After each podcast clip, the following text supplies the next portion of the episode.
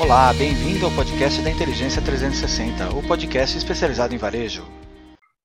Olá, pessoal, boa noite. Bem-vindos a mais um webinar da Inteligência 360. Nós estamos aqui hoje com uma convidada, a Bruna Falani. A Bruna conhece tudo de shopper, toda a trajetória dela está ligada ao shopper e de quebra de varejo, então, ela começou a vida profissional dela atendendo aí grandes varejistas.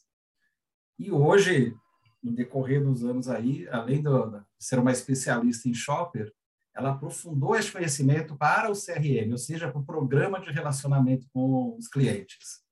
Então, a Bruna vai nos ajudar a, a olhar além dos números e também de como a área comercial ou a área de compras em alguns varejistas podem fazer o melhor uso do CRM em benefício de todos, né, Bruna? Exato. Então, sejam todos bem-vindos mais uma vez ao nosso webinar. Eu estou compartilhando aqui com vocês. Como você já, a maioria já está acostumado, o nosso propósito é disseminar conhecimento e entendemos que o conhecimento é transformador que nós precisamos, sim, colocar o ser humano no centro. E isso vale para a área comercial. A área comercial precisa colocar o ser humano, o shopping no centro e também a própria equipe. Porque se tem alguém que vai fazer a transformação de verdade, são as pessoas. E para isso é muito importante a empresa saber o que, que ela é para quem, que tem a ver com posicionamento, com objetivo, estratégia, propósito, missão, precisa sim ter um profissional da área comercial tipo T, ou seja, um profissional que tem uma visão do todo, uma visão sistêmica. Então ele olha de ponta a ponta e ao mesmo tempo, claro, ele é um especialista na negociação. Esse é o desafio.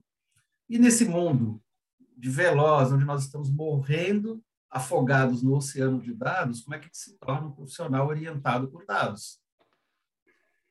e que os dados se tornem uma linguagem comum neste mundo que vai ficar mais polarizado. Já tem pessoas, famílias que hoje não estão dialogando, isso vai se intensificar, e os dados têm um papel central nisto, nessas relações entre as pessoas. As pessoas precisam ser fluentes em dados, e quando a gente fala do programa de, relacionamento, ou CRM, nós estamos falando nessa linha. Então, o que, que é essencial para a área comercial saber? É aí que nós vamos contar com a Bruna. Vamos bater um papo. A ideia aqui é realmente a gente trocar ideias para poder abordar esse tema. A Bruna vai falar um pouco dela com mais detalhes, com mais propriedade, inclusive. O nosso webinar vai durar cerca de uma hora. Vai ter uma apresentação ali da Bruna para aquecer, para nós gerarmos bastante perguntas. E, por favor, pessoal, sinta-se aí à vontade para mandar pelo chat, pelo Q&A, durante todo o webinar, as perguntas, os comentários uh, que vocês acharem relevantes. E nós vamos dedicar os 15 minutos ali no fim para responder perguntas, mas dependendo da nossa dinâmica, como for surgindo, a gente já vai ali durante o próprio webinar, trocando essas ideias. Este webinar vai ser gravado e o link vai ser enviado aí para os inscritos. Lembrando que nós temos sempre um desafio né, da gente ser alfabetizado em dados. A gente precisa ter um entendimento comum. E esse assunto hoje, para o CRM, é muito importante. A gente tirar aí ah, as, possíveis, as possíveis arestas ou áreas aí que criam expectativas que não são atendidas e não usam o potencial do, que o CRM apresenta. Então, esse alinhamento nosso, ele é fundamental. Então, uma empresa passa por uma liderança que entende que tem que viver, sim, um processo de mudança, que a gente trabalha uma inquietação, trabalha uma visão, o que, que a gente vai fazer e tudo isso ser maior que a resistência. Então, a liderança tem um papel importantíssimo, porque nós estamos falando no CRM, não é ter mais um tabloide, é um novo olhar. Então, tem uma mudança grande aí. Claro que a gente precisa de processo e tecnologia, mas, acima de tudo, a gente precisa de um time um time que sabe olhar para esses dados, interpretar o comportamento humano e ali criar ações que gerem resultados para todos. Para todas as partes interessadas, ou seja o cliente, seja o acionista, enfim. Então, nós temos que entender, sim, quais são os nossos desafios, as oportunidades, quem é nosso cliente, o que ele valoriza, quais são os resultados que ele quer, qual é o nosso plano. E a gente vai aplicar esse conhecimento, que precisa de bons processos, como eu já disse, de tecnologia, de executar bem, ou seja, um programa de relacionamento precisa qualificar ou enriquecer uma base de dados. As esse dado isoladamente não significa nada, mas quando a gente começa a ser mais analítico e cruzar, a gente começa a ter informação. E quando olha para o posicionamento, para a estratégia do varejista, nós geramos conhecimento. O conhecimento aplicado, ou seja, combinando o que os dados nos trazem sobre o comportamento do shopper, mais a estratégia, mais o conhecimento do negócio, as particularidades, e com ética a gente toma aí boas decisões, sempre envolvendo as pessoas. Então, esse, esse é o tema central aí que a gente vai estar abordando, mas eu quero passar a palavra para a nossa convidada aqui, a Bruna Falani. Bruna, está com você. Legário, obrigada. Obrigada pelo convite. É, obrigada a todo mundo que está nos assistindo. É, eu estou muito feliz porque, como você comentou, eu acho que é um tema que todo mundo está aprendendo. E eu venho aqui para ser, vamos dizer assim, uma, vou ajudar a trazer temas que a gente possa pensar juntos. Não tem certo e errado, não tem uma cartilha. Né? Eu acho que o CRM tem trazido esses desafios que a gente tem aprendido e tem visto muitos bons exemplos acontecendo aí no mercado do uso da prática é, de se relacionar com o cliente. Como você comentou, eu tenho um, um material aqui para servir como guia, mas quero que as pessoas sintam à vontade para poder perguntar, para poder tirar dúvida. A ideia é que a gente construa junto esse bate-papo. Vocês estão vendo minha tela? Sim. Ótimo. É, como eu disse, a ideia é que a gente construa junto e que as pessoas possam trazer as dúvidas aí, porque eu acredito muito nessa questão de aprender também, né, Olegário? Então, a gente, as pessoas compartilham os problemas, as dúvidas, e a gente vai aprendendo e tentando ajudar o mercado, porque se a gente melhora o relacionamento com o cliente, é bom para todo mundo. Então, rapidamente, para quem não me conhece, deixa eu tirar aqui, vocês estão vendo Está aparecendo para você o videozinho aqui do lado?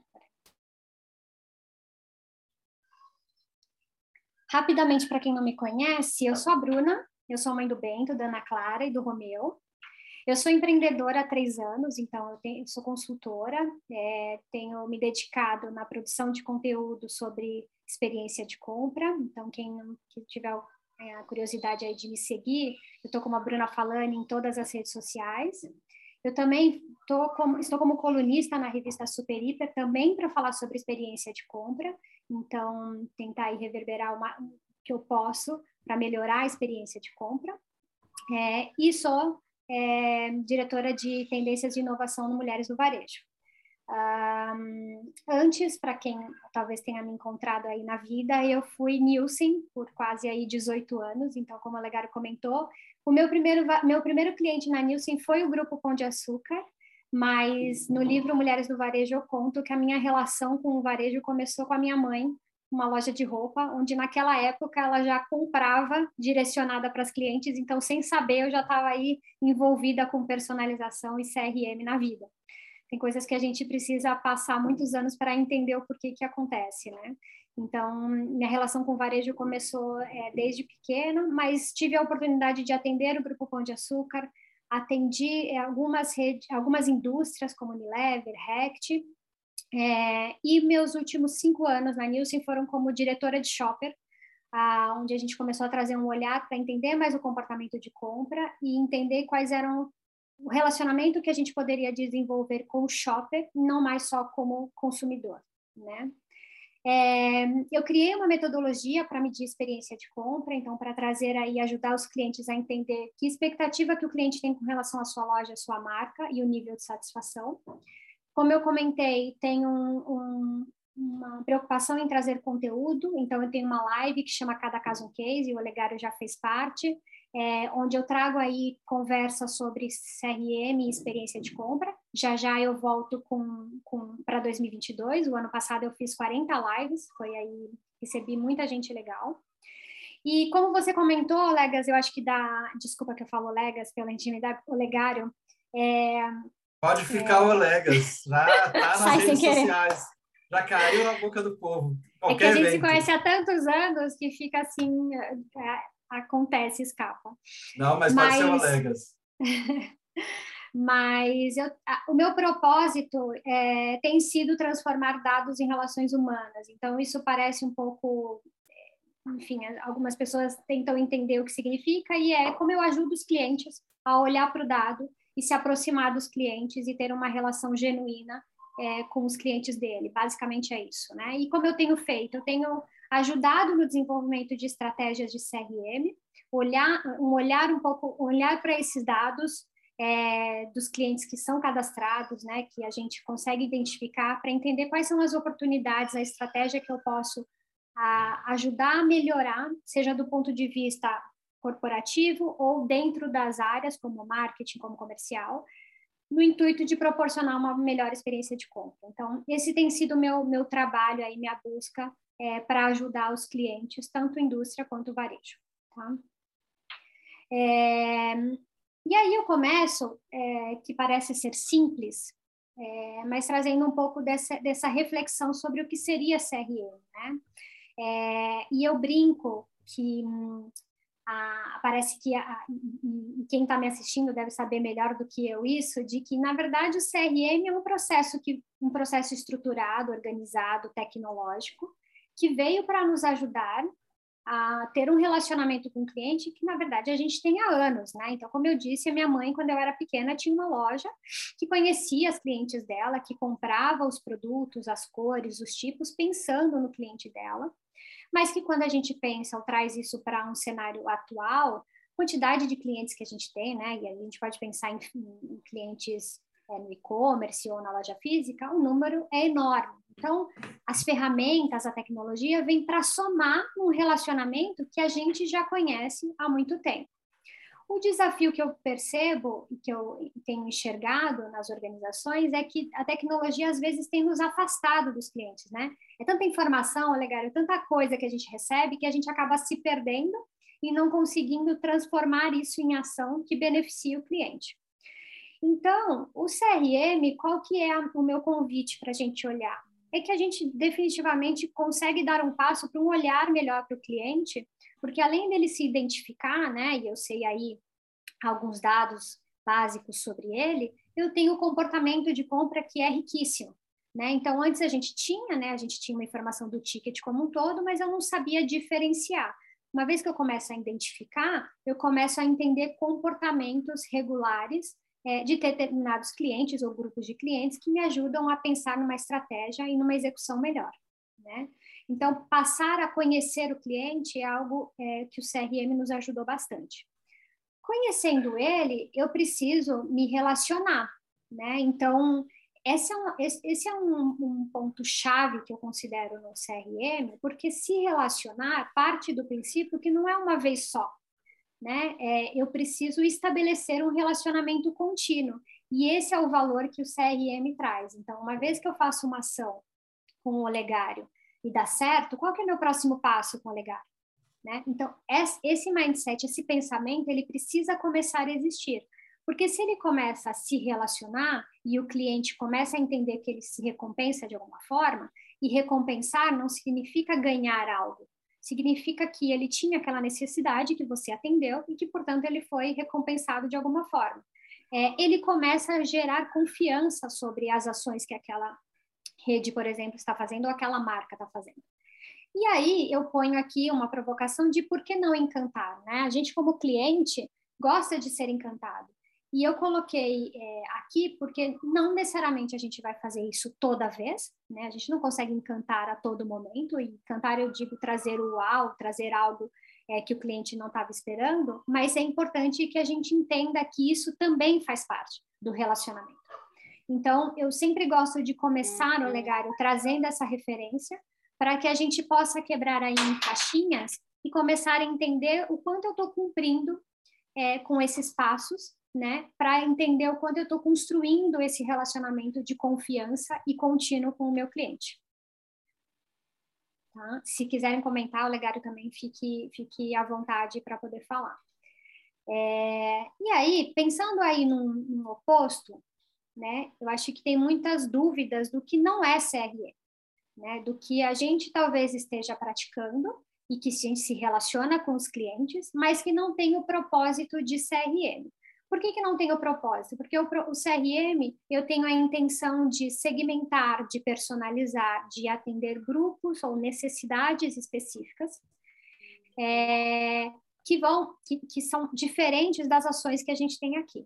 Então, por exemplo, é muito comum, e a gente vê no varejo, uma questão é, de comunicação em massa, por exemplo, é, TV, né? É, e aqui eu não estou dizendo que não está certo, tá? Só estou dizendo que são práticas que a gente pensa em massa e que, portanto, a gente não atende às necessidades específicas ou a gente não foi entender a necessidade específica dos clientes. É, você trouxe então, um ponto, Bruna, que eu tenho provocado as pessoas sobre o tema, de falar assim, nós estamos pensando com a cabeça dos anos 50 há 70 anos atrás, porque esse modelo aqui, né, em massa, ele foi criado em 1950, no pós-guerra, fazia todo sentido na época. No Brasil foi o surgimento da TV, então a gente fazia tudo igual para todo mundo, em grande escala. E, e, e, estamos fazendo isso há 70 anos. A questão é que a sociedade mudou, né? Então, aí, como é que a gente repensa este modelo mental que dura 70 anos? E, e, e, o, e o pensamento que a gente tem que ter aqui é que, se eu, Bruna, mas eu vou fazer uma, uma, uma ação na TV de carnes, é, e os clientes vão se identificar e falar, puxa, é, me interessou essa oferta, me interessou, eu vou lá comprar. Então, eu estou atendendo uma necessidade, é verdade. Mas a roda é, inverte, né? Quando eu penso no CRM, eu olho para o Olegário e falo assim, puxa, o Olegário sempre compra esse tipo de carne, eu vou oferecer algo para ele. Então, eu antecipo essa necessidade, eu surpreendo ele. Então, é, é, é invertido essa relação. Né? Então, é um pouco disso que a gente está falando aqui. O tabloides, que também é uma ação que é muito fe... que, é, que é muito realizada pelo varejo, é, algumas pessoas começaram a enviar o tabloides por WhatsApp, por exemplo, né, ou transformar em digital. Ele continua sendo em massa é, por mais que eu envie para o WhatsApp da pessoa, ele tem lá um, é, um grupo de produtos que eu estou oferecendo para uma massa. Então, novamente, é, é, esse pensamento que eu trouxe de que eu não estou atendendo a, ao comportamento daquele cliente, sim estou comunicando, estou compartilhando uma informação agora através de um meio digital. Tá? É, eu trouxe algumas outras provocações aqui, Olegário, que eu acho importante a gente trazer, porque da gente falar, que é, por exemplo, o e-mail com o nome do cliente. É, isso parece básico é, e personalizado, mas isso já nada mais é do que nossa obrigação de que se a gente tem um e-mail e, e, tem os dados do cliente, eu preciso me comunicar, eu posso me comunicar com o nome dele. E, e, e vou trazer aqui um depoimento é, dessa semana de uma grande empresa de telefonia, onde estava meu e-mail, estava meu e-mail, né? E me chamaram de Felipe. Oi, Felipe, tudo bem? É, e eu brinquei, mandei para um amigo dizendo: puxa, é, eu espero que isso se resolva no metaverso, né? Brincando de que a gente precisa entender que quando a gente se comunica com o cliente, isso já é básico de eu cruzar o nome dele com os dados que a gente tem. Isso não, não é uma personalização, isso é só uma forma de como eu identifiquei, eu vou me relacionar com esse cliente, tá?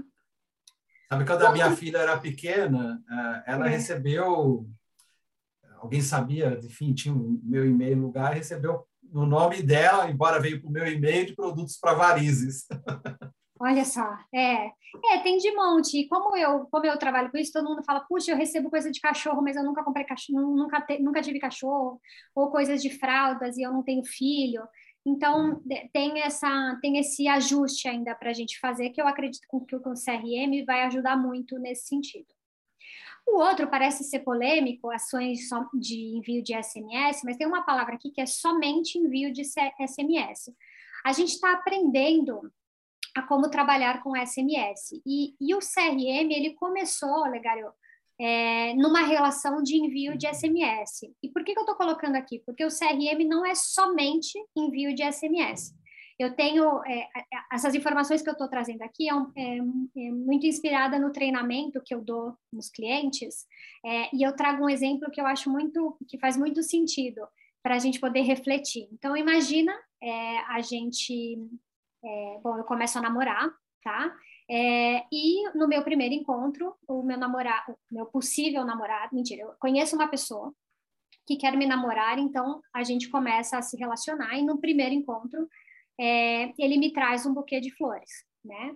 Super gentil, né? Fofo, adoro. É, no segundo encontro, é, ele, a, a gente vai para um restaurante novamente e ele me traz flores. No terceiro encontro, ele de novo repete as flores. É, eu começo a refletir, eu começo a fazer a provocação do tipo, será que não poderia mudar esse approach, né? Começar a trazer outros tipos de lembrança ou fazer outras surpresas, porque é, as flores que a gente começa a receber a todo encontro, eu, re, eu faço a mesma comparação com o envio de SMS o tempo todo. Então, é, a gente vive isso muito como consumidor e a reflexão é aqui é do quanto isso, de uma certa forma, converte a todo tempo. Então, pode ser um SMS, ou pode ser um e-mail, ou pode ser uma outra forma de você enviar um produto grátis. Enfim, é, são várias ações que a gente pode pensar de, de se relacionar com esse cliente para que não caia na mesmice. Então, o SMS é um pouco de se a gente faz só esse tipo de ação, ele acaba caindo na mesmice, tá? Então, é nesse sentido que eu estou dizendo que o somente enviar SMS não é CRM. O CRM é muito mais do que isso. E um ponto importante, quando a gente está falando aqui especialmente da área comercial, né, é a responsabilidade do CRM não é de uma única área, pelo contrário, todo mundo tem a responsabilidade de utilizar, de beber dessa fonte e de transformar isso ou fazer com que isso seja importante no negócio. Então, às vezes, ou, é, tem, a gente tem comportamentos ou formas diferentes que estão se construindo é, nos clientes, mas ah, normalmente o marketing fica responsável, né? Onde a gente faz a gestão dos dados, onde a gente analisa e tá tudo bem. O ponto é que a gente não pode achar que a responsabilidade ou que o uso é só do CRM. E por isso estamos aqui para a gente entender como eu como eu uso mais essa informação, como eu peço mais, né, como eu posso aproveitar mais das negociações que eu tenho, me utilizando da informação de CRM, que pode estar sob o guarda-chuva do marketing, mas que tem aí um uso e uma responsabilidade de todas as áreas. Então, aqui são alguns tópicos, Olegário, para a gente poder pensar o quanto o CRM pode trazer aí uma outra visão, uma discussão é, e um outro olhar para isso. Faz sentido? Faz todo sentido, sim, Bruna. Ouvindo você, vem uma provocação que também tenho feito junto ao varejo. Tabloide não, não é marketing, né? Tem gente que varejista que fala que tem uma área de marketing e tem um tabloide. Né? É, e para ele, marketing é fazer tabloide. E ainda o CRM está distante. Mas o que eu vejo também é, por vezes, reproduzir essa mentalidade do tabloide dentro do CRM. Quer dizer, uma coisa que nós já não temos mais paciência que você trouxe, que assim, eu não consumo tal produto, né? E hoje eu lembro de uma situação de um varejista que ele pegou essa cabeça do tabloide e mandou, por exemplo, uma, uma promoção de bebidas alcoólicas para todo mundo. E ele recebeu de volta lá muitas reclamações de clientes, porque falou, mas eu não bebo, por que você está mandando isso para mim? Ou seja, a partir do momento que o varejista coleta um dado de um ser humano, a expectativa muda. Perfeito. É, Perfeito. E essa expectativa, ele fala assim, eu quero ser tratado como único, não como mais um. Mais um é estar na multidão. Uhum. E, e isso não tem funcionado. Então, eu vejo esse desafio e aí, até os nossos participantes aqui também, uma provocação, Bruna, e uma pergunta que a gente não precisa responder agora. Se tem 70 anos que nós fazemos da mesma forma, lógico que eu estou aqui generalizando com todas as injustiças que tem em volta, mas é uma provocação. Não está no momento do varejista deixar de ser um distribuidor e passar a ser um gestor da própria marca?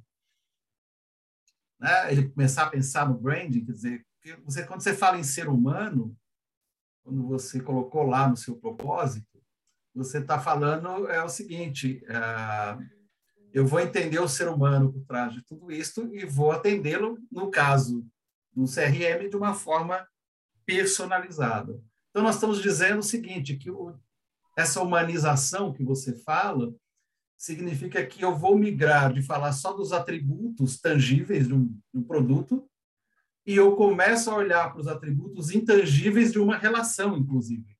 Hum. Isso faz sentido? Muito, muito.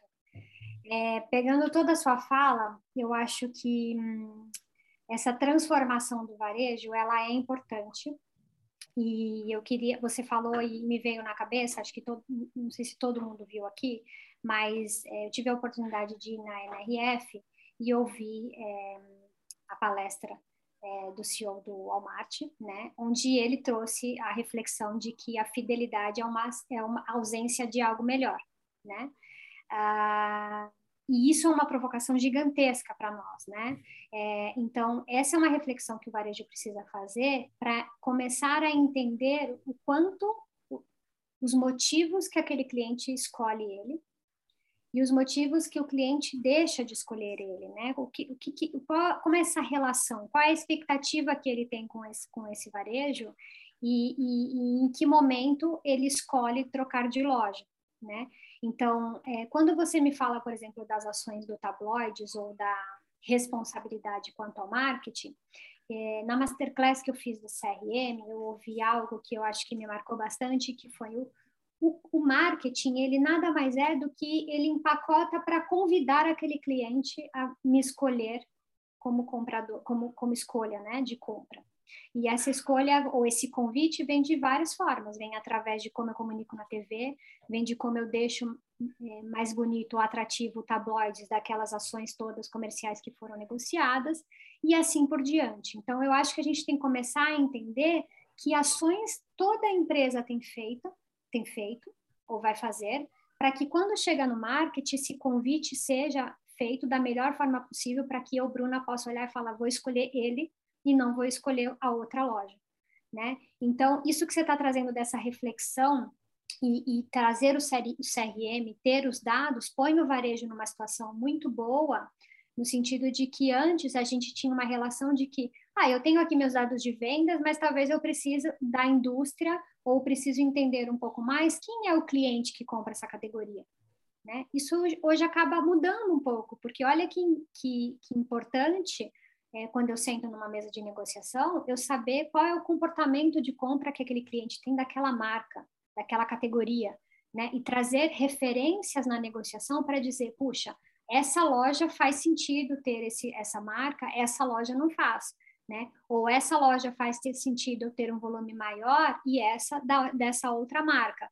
Então, o CRM traz um potencial de avaliação e de negociação para o bem né? Porque eu estou dizendo aqui de negociação no sentido de que eu compro melhor e vendo melhor, porque o CRM permite é, esse meio esse meio do caminho, né? Então, uhum. eu acho que é um pouco desse, desse olhar que a gente começa a ter, que ajuda a todos. O CRM eu vejo que é importante para o varejo, ajuda muito a indústria e também beneficia o consumidor. Então, eu acho que é a combinação perfeita. É, o Orestes até compartilhou aqui com a gente justamente isso, que o CRM deveria ser essa uma visão, uma missão, valores de uma empresa, né? E, e ali orientar todas essas ações para ser essa, esse garoto propaganda, como ele falou, dessa construção do relacionamento, mas como uma filosofia de negócio, né? Que pega todos, né? de ponta a ponta e todo mundo tendo a mesma orientação aí. Perfeito. Ah, que dá trabalho, indiscutivelmente dá, mas é o caminho. Mas eu sei que o Christian está aqui com a gente, depois eu queria ouvir dele essa questão do marketing. Dizer, é, o que, que é marketing? Marketing não é tabloide.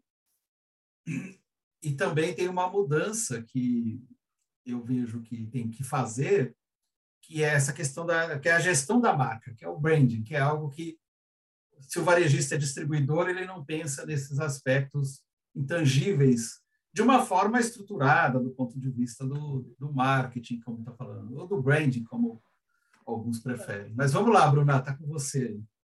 Vamos lá. É, você trouxe um ponto importante, que é, é entender é, os clientes e começar a pensar na personalização.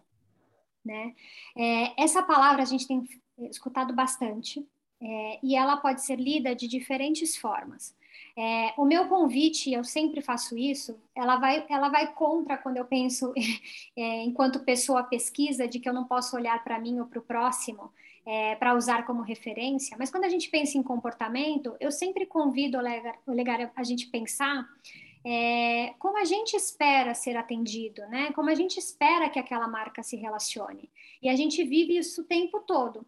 É, então, a personalização é a garantir de que a gente vai atender da melhor forma aquela expectativa que o cliente tem com relação à nossa marca. E quando você fala de brand, isso está muito relacionado. É, quando eu comentei da, do, da metodologia que eu tenho, que eu meço aí, eu entendo as expectativas do cliente, é para que a gente possa entender o quanto a, o cliente espera da gente e quanto eu estou cumprindo com isso. Né? Uhum. A gente tem uma necessidade cada vez maior de se colocar ou dizer como, como propósito que a gente espera, e a nova geração vem cobrando isso da gente, não só de dizer o que somos, mas se estamos praticando ou não. Né? E a personalização ela está atrelada a isso de que eu me conecto com aquela marca, com os valores que ela tem, e eu espero que ela entregue aquilo que eu tenho como expectativa dela né? E, e, e, aí a gente tem que ter um olhar para entender todo o estágio ou a jornada de compra, como eu me comunico. É, então, eu é, fiz um estudo, por exemplo, de personas para um cliente varejista que tinha um grupo que gostava de se, se gostava de se comunicar por telefone, ele não usava o WhatsApp. Né? Então, quando a gente diz que, puxa, eu preciso ter o WhatsApp para me comunicar, é verdade ele é, um, ele é um meio de comunicação importante, mas ele não se resume a todos os clientes querendo isso da mesma forma. Acho que esse é o importante, esse é o cuidado que a gente precisa ter. Né? Entender que canal que faz mais sentido para determinados clientes, né? Isso é muito pessoal, né? Exato, exato. Achar que uma coisa vai servir para todo mundo já não é mais verdade. Tá? Então, é. por isso que quando eu digo que a personalização a gente pode trazer de vários níveis, porque pode ser atender a Bruna, esse é o ideal, né? Esse é o futuro que a gente imagina de o que a Bruna gosta de comprar, quais são as marcas, em que frequência, qual é o tamanho da família da Bruna e etc, etc. Mas a gente pode pensar em grupos, em comportamentos, quem que começa, é, como eu olho, por exemplo, é, para carnes, né? Tem um grupo que não compra, por que, que eles não compram? Será que tem uma questão aí de uma, de uma de preço, de concorrer com outros canais ou de serem vegetarianos? É, são várias respostas, né? E isso me ajuda a entender como eu vou acionar e atuar com o CRM nesse sentido, tá? E não dá para uhum. falar de personalização sem falar de experiência, né? Porque é um combinado de ações, né? Aquilo que eu estudei, aquilo que eu sei que o cliente gosta, aquilo que ele espera receber de mim, está conectada com a experiência que ele vai ter. E a experiência, gente, eu tô, eu tento trazer um pouco tangibilizar, né? Porque ela pode ser emoções, ela, ela é um resultado de emoções positivas ou não que eu tive com aquela marca, mas de questões é, é, de ações que esse varejo fez, ou que essa marca fez, e que trouxe essa lembrança ou essa conexão emocional. Então, para ficar mais fácil, pode ser de que eu sou, é, gosto muito de cafés, e quando eu fui comprar café naquela loja, não tinha a marca que eu gostaria de comprar. Né? Então, o sortimento, a expectativa de sortimento impacta na experiência. Ou pode ser o atendimento que eu tive. E o atendimento pode ser que o atendimento do açougue foi maravilhoso, mas do caixa não.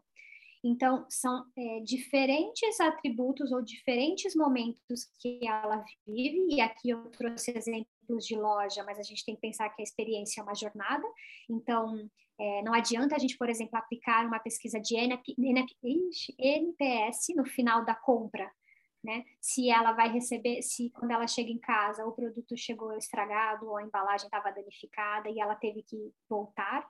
Então a gente tem que pensar nessa experiência completa para entender o quanto a gente está atendendo os nossos clientes. Tá? Tudo bem até aqui? Perfeito. E aí eu começo, acho que a gente pode começar a provocar, Legário, pelo tempo, eu trouxe três grandes tópicos para a gente discutir aqui, ou para começar a refletir a respeito é, de CRM para a área comercial, tá?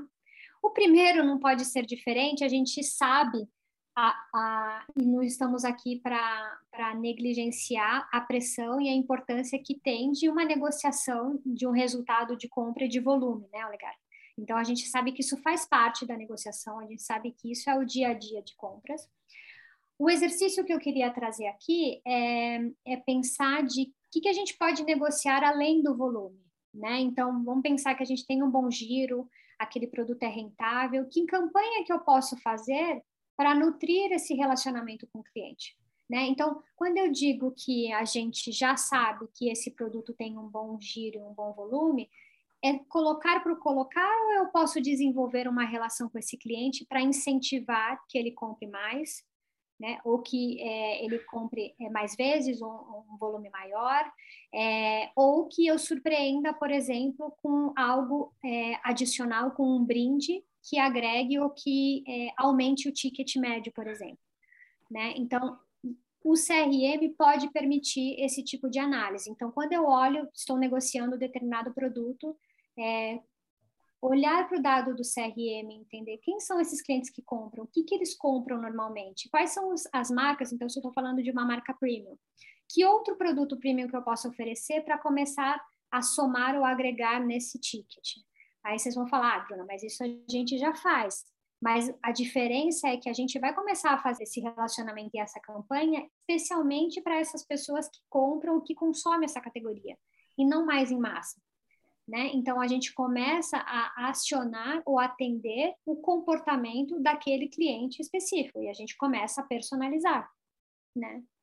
O ao contrário também, então possui, tem um, produto de baixo giro ou de baixa penetração, né? Como eu penso em soluções para poder incentivar? né? Isso é um ponto importante porque às vezes, quando eu começo a olhar para o CRM, Olegário, é, às vezes no todo esse produto parece ter uma baixa penetração, mas ele tem ele é um produto de nicho, por exemplo. Né? Então, como eu começo a incentivar ou olhar para esse comportamento e entender, puxa, essa pessoa que compra esse produto também compra, não sei, é, suco de tangerina, tá? Tô chutando aqui. Será que eu posso fazer uma ação para que as outras pessoas também comecem a comprar? Então, é ter um olhar é, separado, único, desse grupo, desse ticket, para entender e trazer ações que me ajudem a vender aquele produto que já tem um giro bom, a combinar, a trazer outras combinações ou oferecer algo adicional para o cliente, ou, ao contrário, para aqueles, aqueles produtos que têm um giro baixo, como eu penso em soluções que atraiam ou que eu possa aumentar a penetração pensando na, no comportamento ou na combinação de tickets que já tem esse produto. Faz sentido? Faz sentido. Quando eu olho para o que você traz para esses temas, é fundamental. A, a diferença é que a gente não faz essa ação para todos e faz para grupo. E aí, uma coisa interessante que eu tenho observado na área comercial é, que eu sempre falo, olha, tem dinheiro na mesa, mas nós temos que saber como o dinheiro na mesa do ponto de vista do fornecedor ali.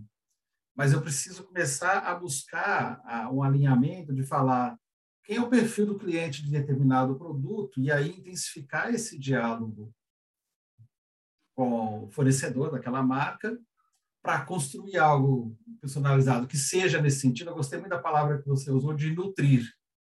Porque eu não, aí, de novo, né, eu vou continuar sendo chato aqui do tabloide, que no geral é preço. Então, eu não ofereço uma solução e só olha para preço. E hoje, quando imagino o CRM, o nutrir o relacionamento não é só falar de preço, como é que eu trabalho algo mais personalizado para aquele grupo de clientes, seja que tenha um bom giro ou tenha baixo giro, mas eu interajo com esse cliente e eu vou mensurar isso fica um desafio, sim, para a área comercial. É, eu tenho evitado, Bruna, de. A maioria ainda se define, define como área de compras, ou departamento de compras. Eu tenho. E tenho visto esse movimento em algumas empresas de chamar da área comercial para aumentar a visão sistêmica, porque, por vezes, para alguns, é, é, é compras, fala assim, é o tirador de pedido. Né? Então, tem que estar tá tendo uma discussão muito grande aí na área comercial nesse sentido, de como que a gente ajuda a construir esse novo momento, porque quando a gente pensa lá em uma relação também mais estratégica entre indústria e varejo, tem muito a ver de como que vai construir esse relacionamento centrado no shopper, no ser humano. Né? Agora, para isso, o varejo também tem que começar a entender de posicionamento de marca. Né? e de comportamento do consumidor. Quando eu digo varejo, eu estou falando área de compras ou área comercial, né? Ah, tem que começar a entender disso, porque senão esse diálogo ele não vai ocorrer e a gente vai ter qual o risco de ter campanhas que sejam frustrantes. Uhum. Quer dizer, que não alcança o resultado, porque a minha expectativa como consumidor, a, a barra subiu, né? Eu estou tendo outras experiências em outros canais e a minha, a minha expectativa é completamente diferente, diferente. E existe uma transferência de expectativa. Se eu fui bem tratado num determinado segmento, eu espero que no outro também me tratem da mesma forma, no mínimo, né? E, e, e você está trazendo uma reflexão importante sobre, sobre como pensar na, né, nessa composição da área comercial da expectativa, e eu vejo ele sendo muito um advogado do, do varejo e do cliente final para dizer o que faz sentido para minha loja ou não, para minha uhum. rede ou não, pautado aí no, no propósito que tem, né? Uhum. De novo, eu volto no tema de propósito, que isso cada vez vai ser mais diferente, de, é, vai ser necessário e da uhum. diferenciação que a gente tem como compromisso de oferecer. Porque, de novo, da frase que a gente ouviu lá do CEO do Walmart, o que, que faz né, ele se diferenciar ou escolher a sua loja, senão ele muda, boa parte está pela escolha que a gente tem aqui das decisões do sortimento, das decisões de relacionamento que a gente vai estar com ele. Então, uhum. aqui começa um, um, um princípio de que tudo que vai acontecer aqui na negociação deveria desdobrar nesse, nesse relacionamento, nesse propósito que eu tenho como companhia, é, para demonstrar para o meu, meu cliente, né, para o meu consumidor. Uhum. Então, Aí, as negociações vão além do volume, né? Sim, muito além. E entra um pouco o que o Oreste comentou lá anteriormente, dessa filosofia que, que envolve todos, e, e, hoje, né, mais do que nunca, como eu posso integrar isso com essa operação na loja, com com todo o material, né, que eu vou trabalhar o ponto de venda também. Quer dizer, eu tenho um olhar integrado dessas missões, dessas jornadas, de como eu interajo e gero valor para esse cliente. Né? É, é, é, dar razões além do preço para o cliente e a loja. Né? E, e, e, começar a ter essas conversas internas de, olha, eu vi a oportunidade de que tem de unir é, é, duas categorias que, que, que, necessariamente estão expostas em lugares diferentes, mas com uhum. que a uhum. comunicação na loja possa fazer que o cliente perceba a união e a oportunidade de comprar juntas. Né? Então, não é só comprar, é como eu faço a comunicação para que o cliente possa entender esse benefício dentro da loja, por exemplo. Né? Então, é. tem uma continuação dessa negociação. Sem dúvida. Né? Diga. É, e depois como que isso também nos leva a um outro ponto que eu vejo a indústria demandando, é como é que o varejo vai, primeiro, medir o retorno sobre o investimento, que eu vejo o CRM facilitando essa medição e permitir ajustes nesse caminho, até com experimentos, etc. E também cria as condições para trazer a transparência para o processo, né? para, para a objetividade, a assertividade para uma reunião, onde eu coloco na mesa e falo assim, vamos atingir X consumidores, o potencial é este, depois mede e entende o que funcionou, não funcionou, para ter um aprendizado com o processo e a outra campanha fazer melhor, né? Eu, eu dois, trouxe... Bom para os dois lados, os três lados, né? É. Eu trouxe um slide especial no final para a gente falar da indústria, mas isso que você está falando é fundamental, dessa dessa, desse acompanhamento junto. Então, se eu trago a indústria para poder participar, e a gente precisa incentivar que isso aconteça cada vez mais, e a indústria quer fazer isso, a gente precisa ter o compromisso de vamos acompanhar essa campanha, e não com o intuito de depois validar se deu certo ou não, ó, oh, tá vendo, você fez e sugeriu e deu errado, mas com, com o intuito de olhar e falar, puxa, precisamos melhorar e fazer melhor da outra vez, da outra vez, da próxima vez. Uhum. É, ou continuar, deu certo, então vamos, é, é, vamos repetir, por que não? O ponto é de que o olhar para o ROI, entender qual foi o retorno que trouxe, que essa campanha trouxe para a gente, um, é um ponto super importante, e discutir com a indústria de, puxa, deu certo, qual que é meu próximo passo? Lembra do que eu sempre, da provocação que eu sempre faço. Você deu certo, você atendeu o cliente por uma ação que você fez de SMS, por exemplo, qual que é o próximo passo? Então, eu fui lá, mandei o SMS, o cliente veio e comprou. Qual é a próxima forma que eu vou me relacionar com ele? Então, essa continuidade, esse olhar para o retorno da campanha, é fundamental que aconteça e que essa conversa também aconteça com a indústria, para que ela também possa trazer aí é, inputs para fazer diferente que esse relacionamento aconteça. Uhum. Eu trouxe outro exemplo para a gente poder pensar juntos também, que são os lançamentos de produtos. Nossa, né? você foi no calcanhar de Aquiles, né? Porque o, lançamento ele tem alguns lados muito interessantes. Do ponto de vista do varejo, ele fica inseguro de introduzir um lançamento e negocia muito. Né? Para a indústria é super importante. E para o varejo, se ele quer se diferenciar, ser relevante, estar tá por dentro das tendências, passa por aqui. Mas eu sempre vejo em todos os processos que eu entro o desafio do, do lançamento e de uma insegurança em torno do tema, de, ah, mas se eu introduzir não dá certo. A gente sabe que a maioria não dá, tem muito mais do mesmo, etc. E aí entra o lado de, de trabalhar esse ponto que ele é relevante para tanto para a indústria que está ali lançando, quanto para o varejo.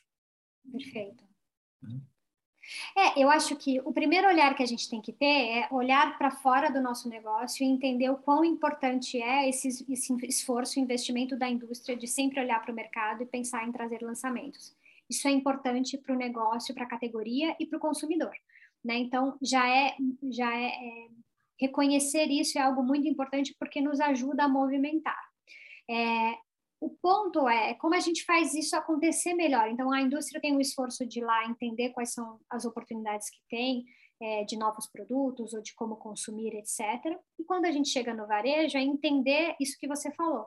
O quanto faz sentido? E nem sempre a gente vai ter essa resposta, mas a gente pode usar os dados para entender um pouco a respeito disso. Né? Então, o CRM a gente pode entender e olhar para checar é, o quanto aquele lançamento faz sentido para que grupo de clientes, para que tipo uhum. de loja, é, enfim, para diferentes olhares para eu entender se faz sentido eu comprar, para onde, para que loja, para quais lojas faz sentido comprar e qual volume faz sentido comprar. Né? A, a provocação aqui é que eu quero que o lançamento dê certo e que a gente não tenha conversa depois de, puxa, se não der certo, a gente reduz o preço ou banca para poder pagar o prejuízo que aconteceu. Então, para evitar isso, como que a gente pode fazer isso dar certo? Então, o, quando a indústria traz o produto, vamos olhar para os dados para entender, olha, senhora indústria, o que você está me dizendo, eu entendo pelo potencial de quando eu olho o resultado aqui dos tickets, ou dos dados que o CRM está dizendo, que esse grupo de cliente faz sentido. Vamos testar?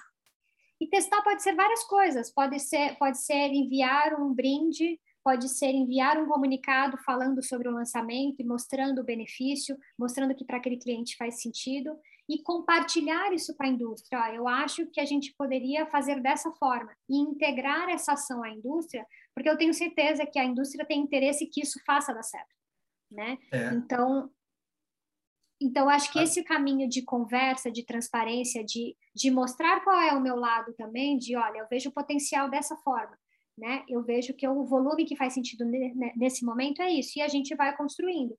E, a, e volta no tema que você falou, de testar a campanha. Fazemos, compramos, né? As, realizamos a ação e voltamos a analisar para entender se faz sentido ou não.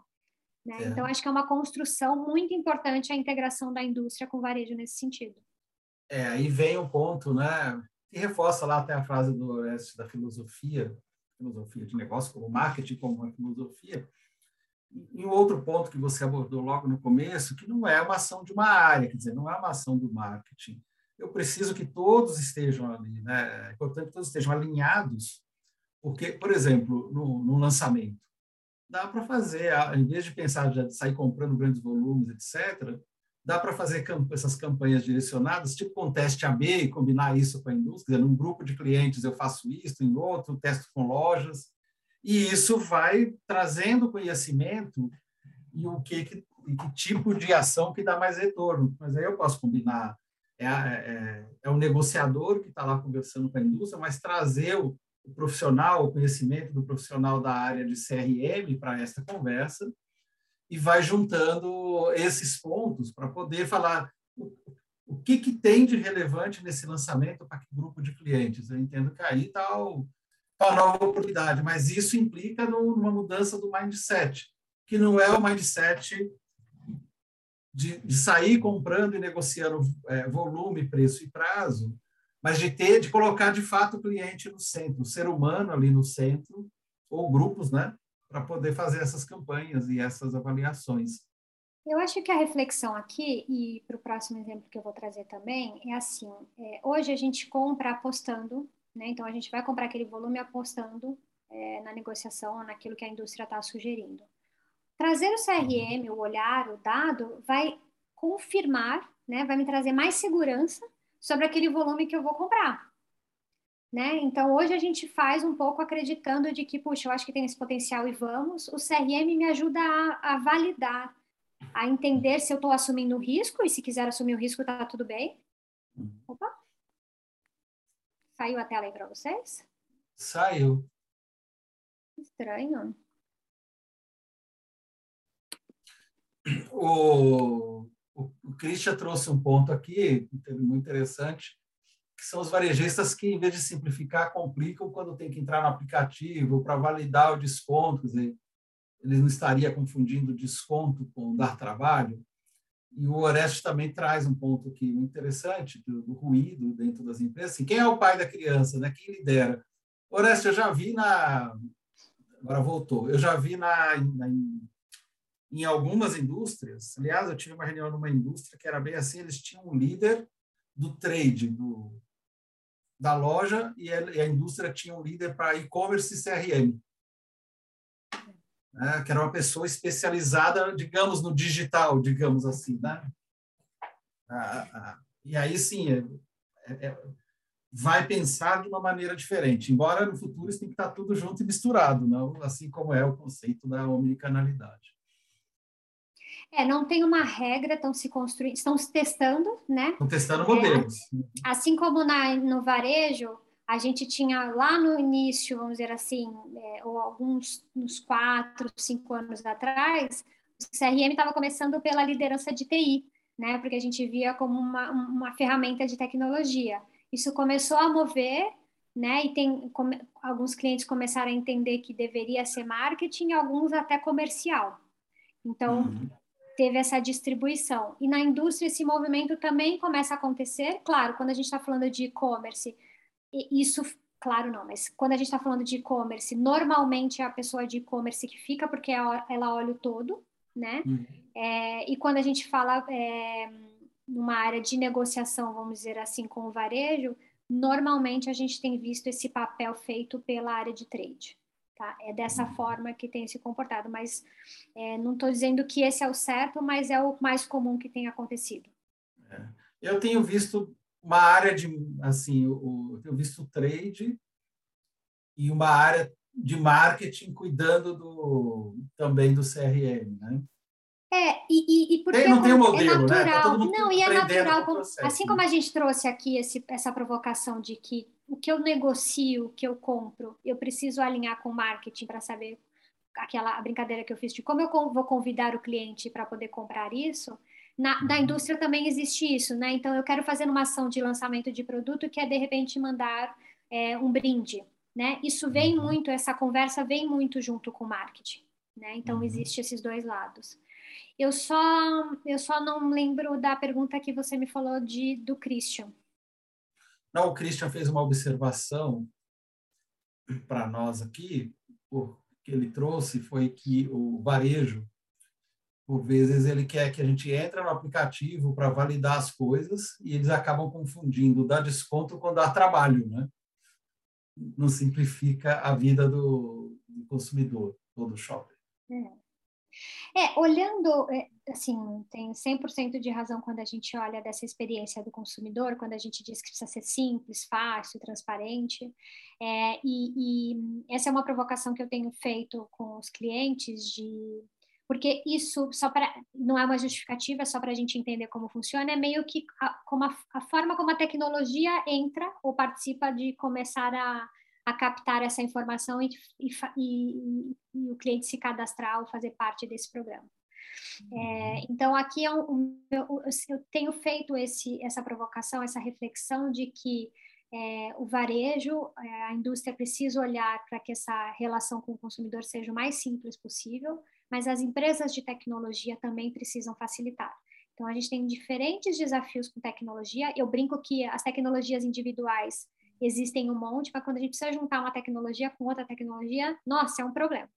Então, a gente tem muita coisa para melhorar na operação, né? E o varejo tem aí o desafio de quando escolhe o parceiro, porque veja, a gente escolhe um parceiro de tecnologia para nos ajudar com, tecno, pra, com CRM por vários motivos, né? E aí a gente se depara de que às vezes ele tem uma capacidade de organização ou de, de inputs, de insights muito bom, mas ele tem esse processo que é cadastrar que o Christian está falando. E aí o que, uhum. que eu uhum. escolho?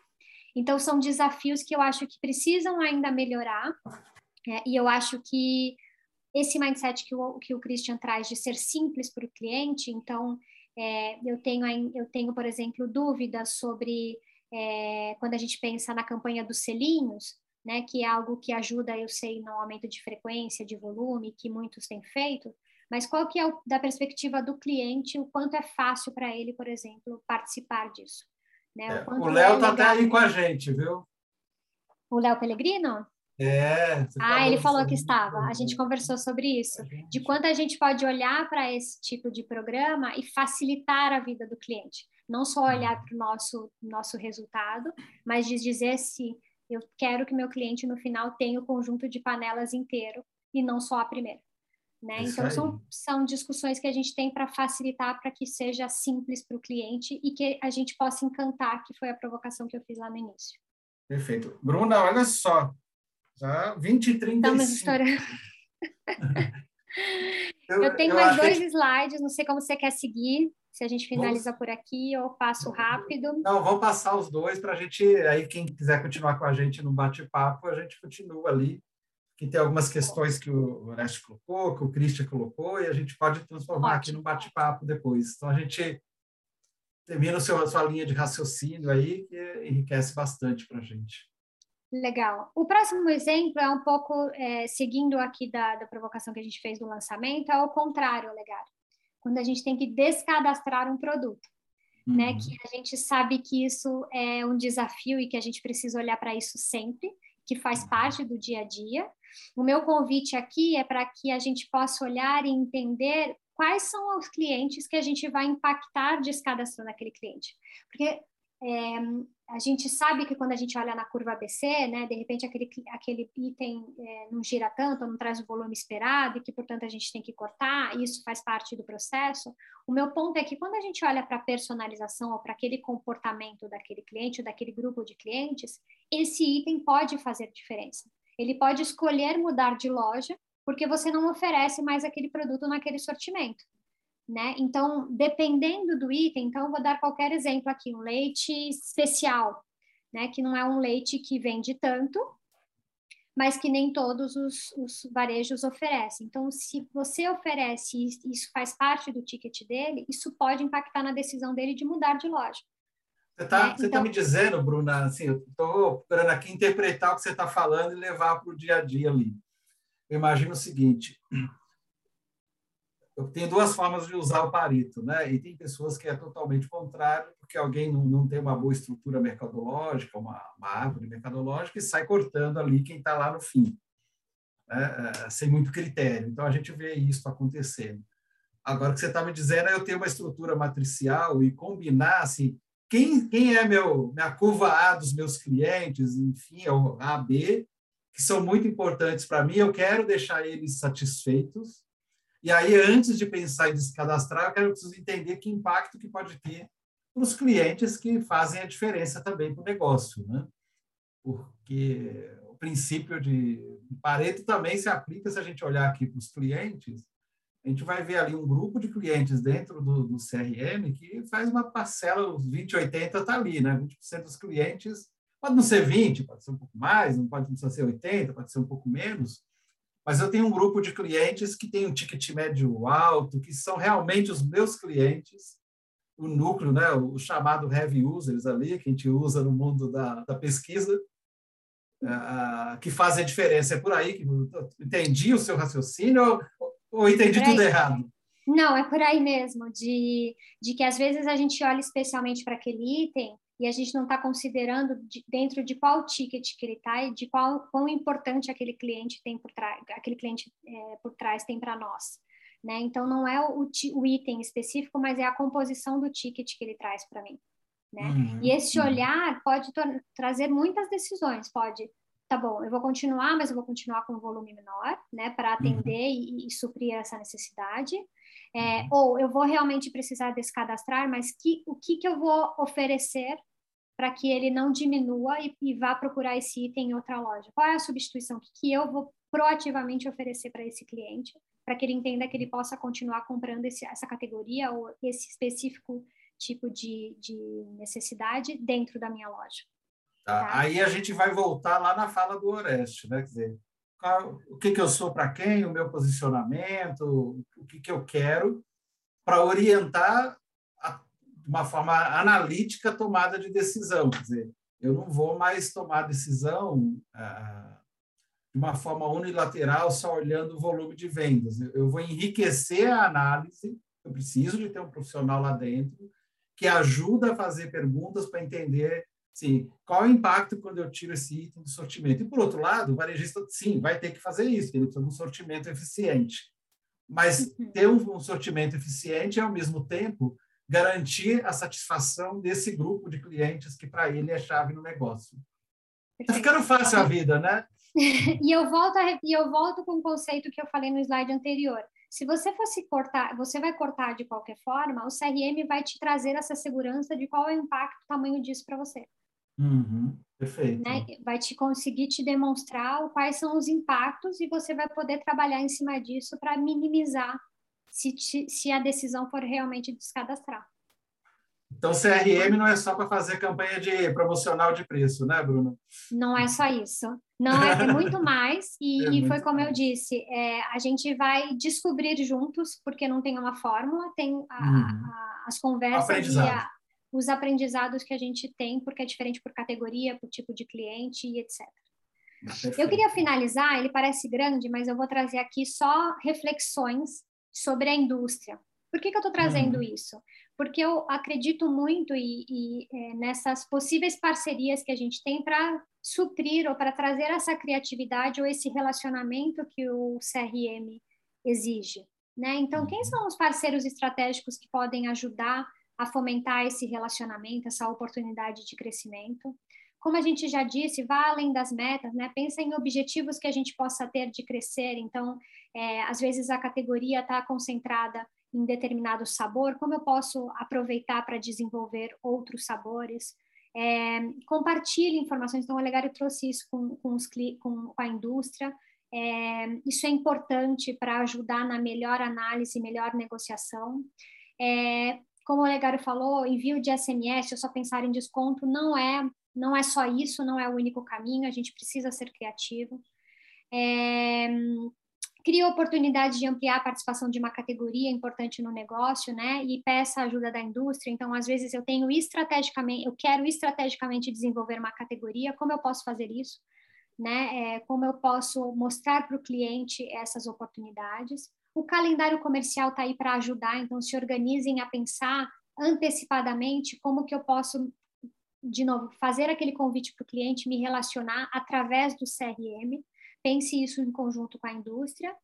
E é, é, ative além do comercial, né? envolva o marketing para que a gente possa também pensar em ações de experiência. Então, como foi o que a gente falou no slide anterior a, a, importância do comercial estar junto com o marketing no varejo é importante e a, a, o olhar do trade ou do comercial da indústria com o marketing deles também, acho que é uma combinação a isso que vai trazer muitos frutos para o consumidor final. É ah. isso.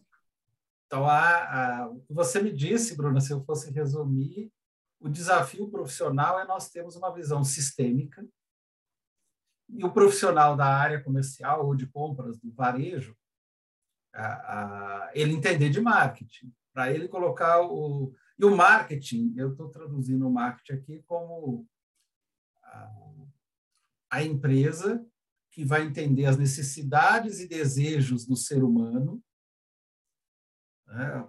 seja em grupo, da forma como ele for viável para eles, e ver a melhor forma de traduzir isto, fazer uma curadoria disto para oferecer a melhor solução ou encantar o cliente, né, uma grande surpresa em algum momento da sua, da sua jornada ou naquela missão específica de compra que ele tem.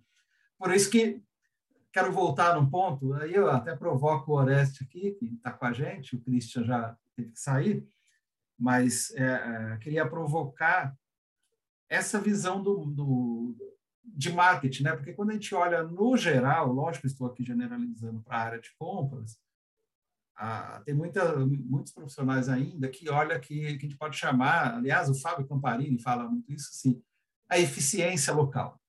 Então, a eficiência local ou de compras é comprar o maior volume, que sempre vai ter que negociar, pelo menor preço e um prazo mais amplo de pagamento. Então, é desconto a, a prazo e volume, que nós estamos falando que esses ingredientes continuam essenciais, eles fazem parte, mas isso hoje já não basta dentro desse contexto competitivo que a gente tem.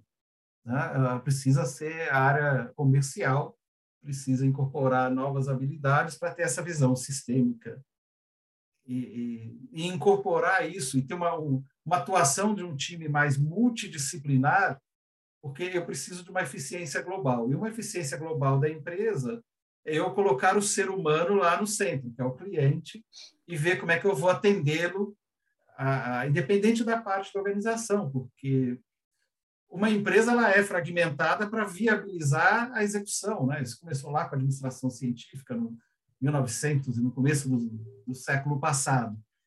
Mas hoje, se a gente não tiver a visão do todo, isso não vai funcionar. Né? É essa, para mim, o que fica é da, da, da, tua fala, da visão que você traz do CRM, é esse desafio de uma visão mais holística por parte de todos e de incorporar o marketing no processo. O marketing não é uma atividade do departamento, é, é da empresa, é uma filosofia.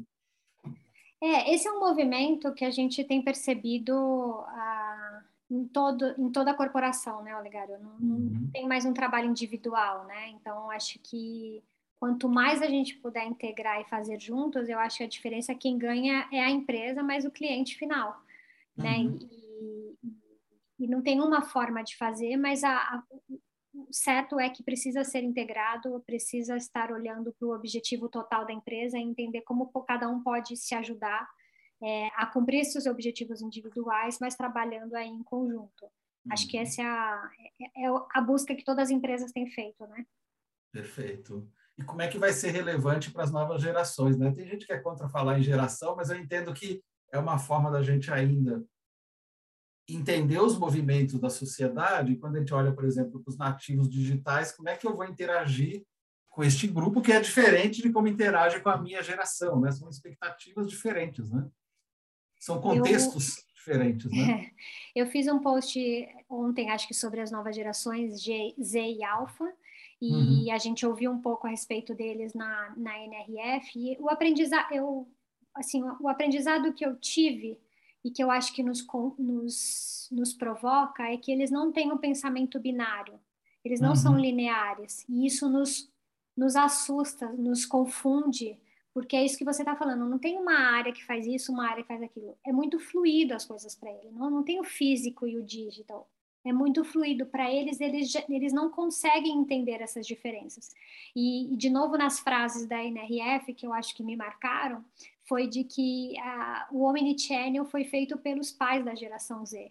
Isso para mim é muito uhum. marcante, né? Porque eles, enquanto a gente está pensando aqui, nos, quebrando a cabeça como melhor integrar, eles já estão lá comprando, interagindo no feed, nas redes sociais e fazendo da melhor forma como eles acham que tem que comprar.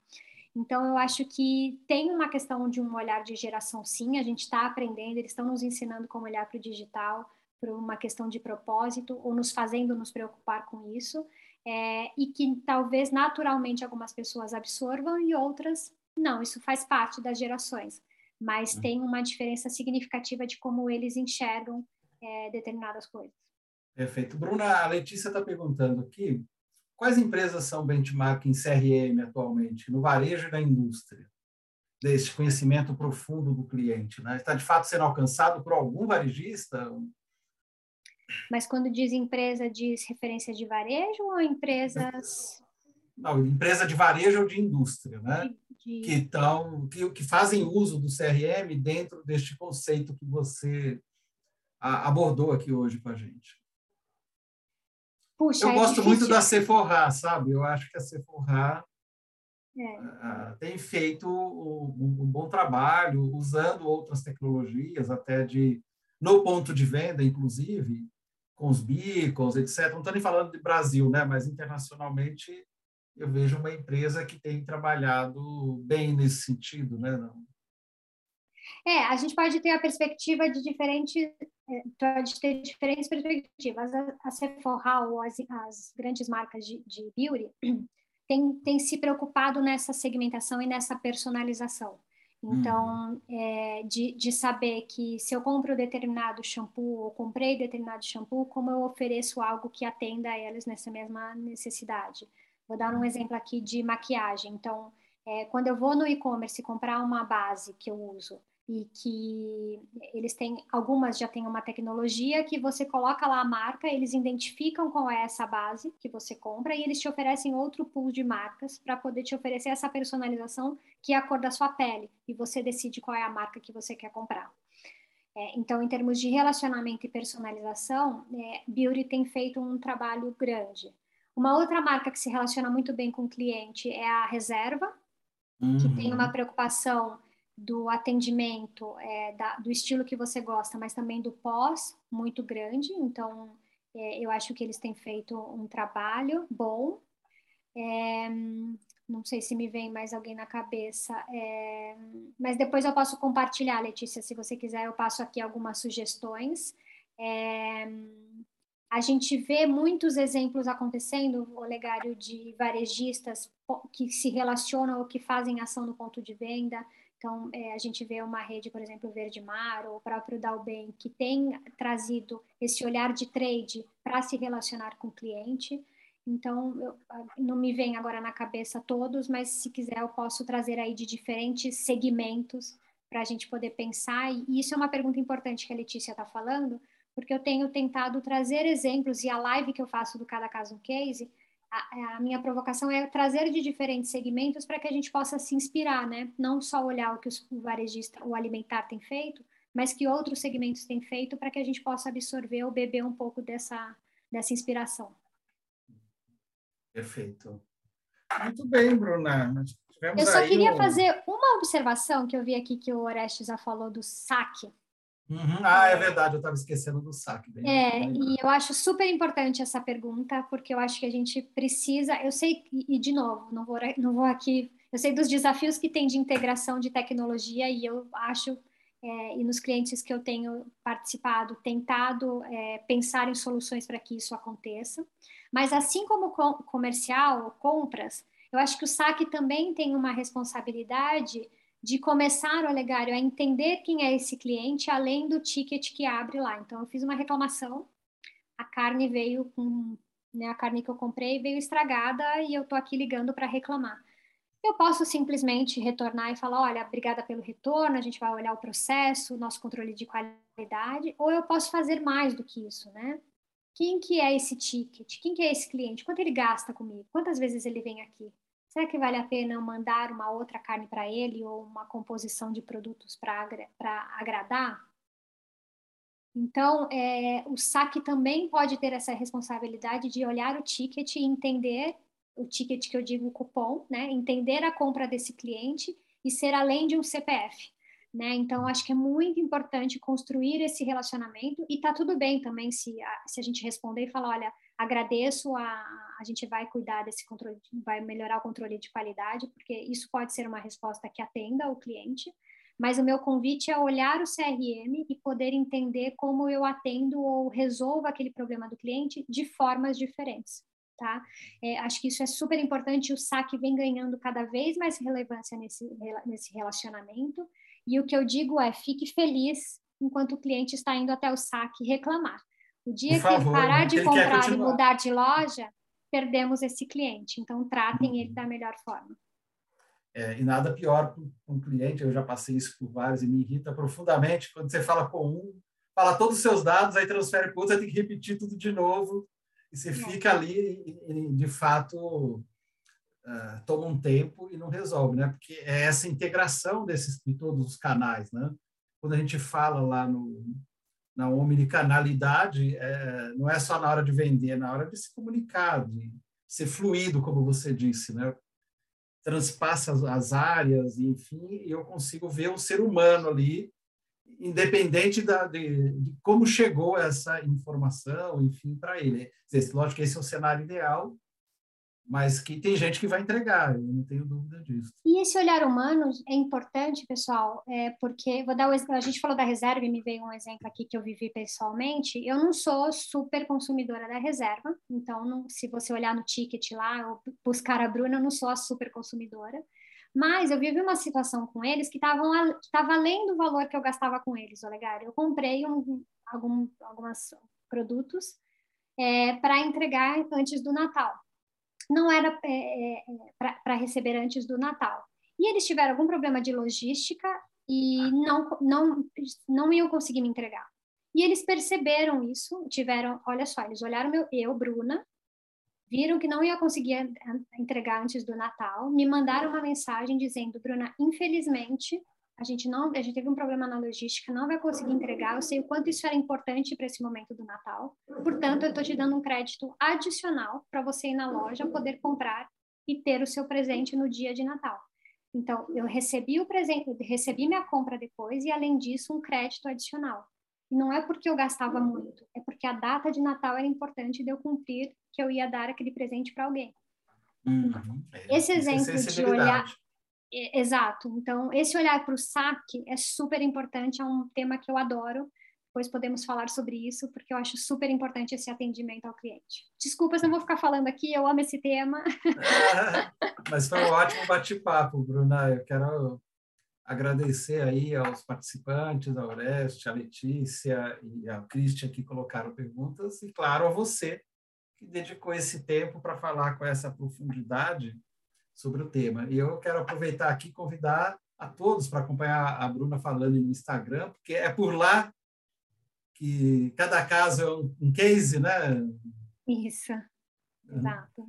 E está acompanhando porque tem entrevistados assim sensacionais, e a Bruna conduz isso com uma, uma maestria única que fica leve e rico em conteúdo, como foi aqui hoje você falando, né, Bruna? Muito obrigado, viu? Eu que agradeço, me chamem sempre, me sigam nas redes sociais. A minha intenção é essa, é que é, a gente aprenda junto e que a gente seja melhor como profissional, como pessoa, né? Então, a minha intenção é que eu possa compartilhar conteúdos e o Cada Caso um Case tem feito a diferença para contribuir nesse meu objetivo.